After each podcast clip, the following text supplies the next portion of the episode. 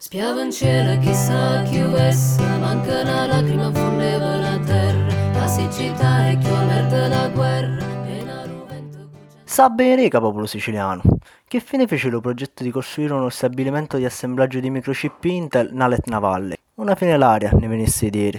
Di troppo tempo su questo tema calò lo silenzio. Eppure, mercoledì scorso ci fu un tavolo tra lo ministro leghista dello sviluppo economico Giorgetti e i referenti piemontesi. Perché, oltre a Catania, in ballo c'era magari lo stabilimento ex Fiat di Mirafiori a Torino. Non so cosa vuole fare Intel, non lo sappiamo, ricordò Giorgetti nella riunione. La decisione si aspetta entro la fine d'agosto, prima delle elezioni del 25 settembre. Però, per quanto il ministro prova a mucciarlo, la posizione la conosciamo. Il Ministero vuole che Intel sceglie già Piemonte e Veneto. Succede con Pfizer e ora con Intel. A Giorgetto non ci interessa lo destino di Catania, preferisce concentrare tutto nella nord invece di pensare alle politiche industriali per la Sicilia. La tua arte che i mercanti non potranno mai comprare, i rubini ed i diamanti della musica popolare. Questo mondo è troppo vero, chi sta buono e chi sta meno, che cammina tutto l'oro, ogni passo